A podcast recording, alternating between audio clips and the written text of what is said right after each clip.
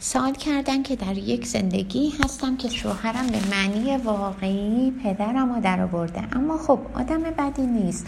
به خاطر همین باهاش 15 سال دارم زندگی می‌کنم.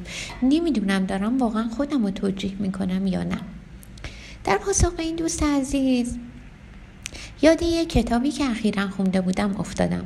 توی اون کتاب نوشته بود که یه سگ وقتی جایی رو که نباید ادرار کنه اگر از دستش در بره و خرابکاری کنه کاملا می‌دونه که اشتباه کرده و هیچ توجیهی براش نداره. اما متاسفانه بسیاری از آدم ها هستن که اگر اشتباه کنن اونقدر براش کبرا سغرا میچینن که نگو و نپرس.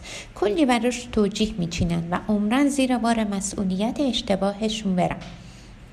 بنابراین جوری از کارشون دفاع می‌کنن که آدم دوست داره بهشون بگه بابا غلط کردم اصلا من اشتباه کردم.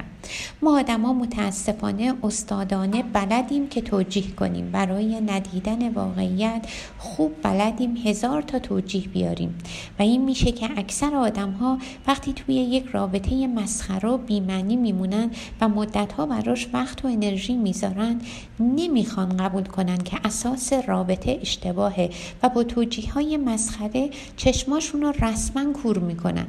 توجیه کردن اساسا بسیار بسیار خطرناکه زیرا باعث میشه که اتفاقات را اونجور که هستش نبینیم. چون واقعیت رو تحریف می‌کنیم و متاسفانه واقعیت هم که از رو نمیره بالاخره یه جایی یقه شما رو می‌گیره. بنابراین نمیشه واقعیت رو دور زد و هیچ میانبری هم برای پیچوندنش وجود نداره.